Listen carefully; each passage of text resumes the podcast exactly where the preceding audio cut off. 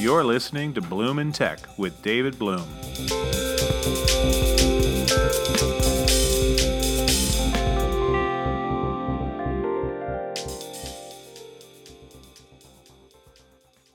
Hey everybody, I'm David Bloom. I am here today with Seven Volpone in the headquarters of Big Block Capital Group here in sunny El Segundo, California.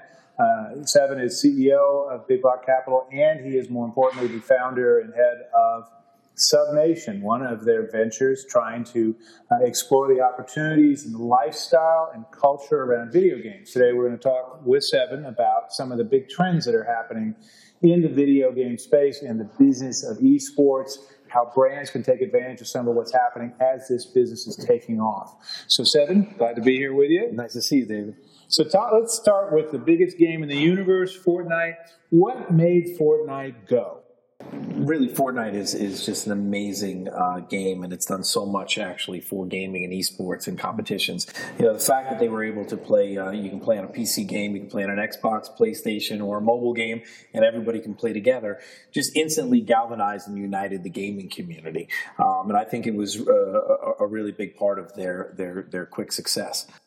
It feels like they're a little slow. They said they're going to start rolling out some tournaments, but not till 2019. It's like, man, this thing is hot now. Let's get it out there. But what are the opportunities for brands to take advantage of all the, the things that will be coming up around the tournaments that are coming next year? You know, I, think the interesting thing with Fortnite is that, unlike a lot of other games that are out there, they, they make it very difficult for people to interact and ha- have tournaments. To this point, Fortnite has really opened it up to the individuals who play it to host their own uh, own tournaments, and they've just left it open, which I think has allowed people to to um, to scale quickly. Um, but uh, you know, in 2019, when they start opening up and having their own tournaments, uh, I think there's going to be a mad rush to people who want to compete, and and it's a great opportunity for brands uh, with Fortnite to be involved in that culture and that experience.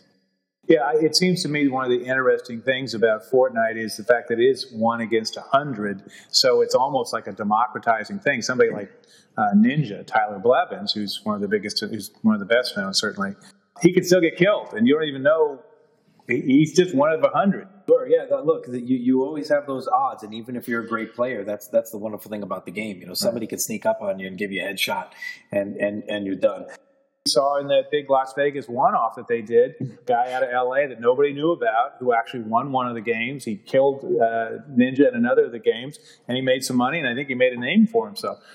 People have an opportunity here who aren't always this top, top, top pros to, to, to take part and maybe do okay absolutely, you know, they've created almost like a Rocky scenario. You know, any man walking off the street has a chance to win, and uh, and and that's what's great about the game because you can play for hours and hours a day, but you never know if somebody's going to sneak up behind you and give you a headshot. So, in terms of where brands could go with this, I mean, they've got the tournaments coming. I mean, are there lessons here in the gaming space that other game designers, because we're going to see a lot of battle royale games, and brands can take advantage of to connect with the gaming community? Are there things that they did right that everybody should be doing? Listen, Fortnite has completely changed the entire landscape in the game, the way that everybody looks at, at, at esports and gaming right now. And it opens the, the, the, doors for, for other game publishers who are really looking to create multi platform games, uh, which can be played on mobile. And, and it opens a lot of interesting uh, questions for the Xboxes and the PlayStations of the world who've been dependent on hardware. And now, you know, you're looking at what Microsoft just did and, and, and looking at like almost a SaaS platform instead of just, you know, having to go out and buy your, your physical game it changes everything. As a matter of fact, my, my son, who's uh, who's 12 years old, in the beginning of last year, I would go and pick him up from school, and there would be nobody outside. The kids were just, you know, like not on the front lawn, you know, waiting. After Fortnite came came out, you would come out and you'd see boys and girls just sitting on the lawn waiting for people to pick them up, all playing Fortnite on their mobile devices. So it's just connected that entire community, which is which is really a phenomenon.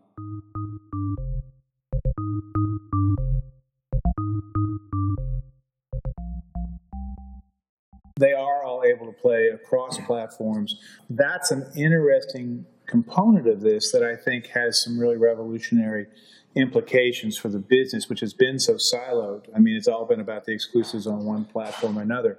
So, do you see multi platform, cross platform play as the future of the game business? You're always going to have the purists who are the PC game players who you know love to play on PCs, and th- there's a reason for it. There is a high level of gaming that comes out of PC performance. What, what Fortnite has done is, is open up the mobile gamer. You've got guys on a mobile game beating a guy on a PC. You know, it, it, it happens. But I think really think it's dependent on the game that they're playing, and Fortnite just happens to be one that, that works in, in, in every capacity. So one of the things I love about Fortnite is the way that they allow skins, and this is where they make all their money, of course, is the skins and the customization. Even though you get dropped into whatever body, you can customize it. Talk about how they've sort of really changed the culture in that way too. Look, Fortnite, uh, you know, they were they were spot on, and they really tapped into you know what we at SUBNation focus on is the lifestyle right. of esports. It's not just what's happening in the game. And what's really interesting about Fortnite is you know people aren't just you know buying guns. The, the, the thing is, I can buy a dance move, I can buy a skin. It's about my identity. It's about how I express myself. And at the end of the day, if you look at, at, at anything, you know, whether it's you know collegiate sports, NFL, NBA the things that really propelled those sports beyond the game what was happening inside the culture.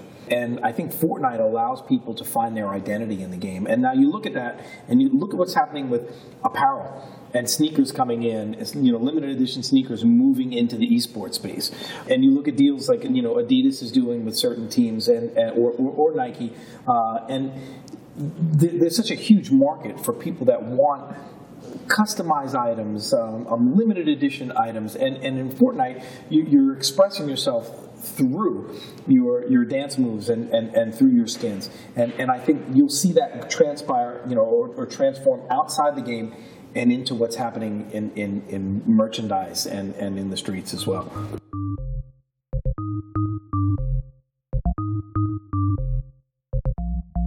This month, um, Fortnite made a big splash because they said we are not going to be on the Google Play Store and pay the 30% share to Google to be on there. We're big enough, we're going to do a deal, we're going to cut a deal with Samsung to be on their store for an exclusive, which feels like the old console days.